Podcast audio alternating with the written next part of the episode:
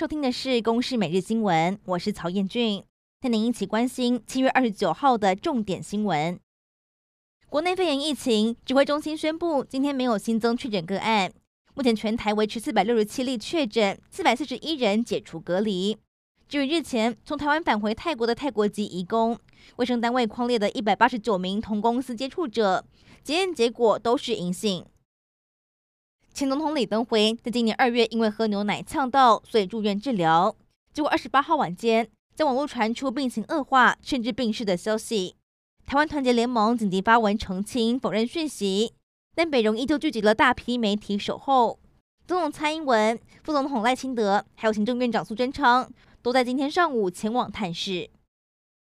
北部有一名民众向防检局通报，收到一件来自中国大陆的培养土包裹。由于土壤本来就禁止输入，防检局收到之后立刻销毁，但这些禁止输入的检疫物通常会在边境被拦查下来，为何这一次会有漏网之鱼？防检局表示还要再调查。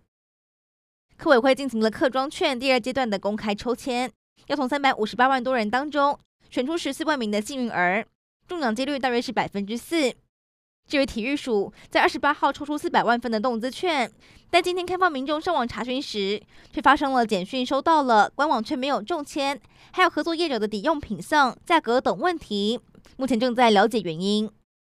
美国职棒宣布了马林鱼赛事暂停到八月三号，因为球队已经有十七人筛出了肺炎阳性。公卫专家佛奇由此推断，大联盟本季岌岌可危。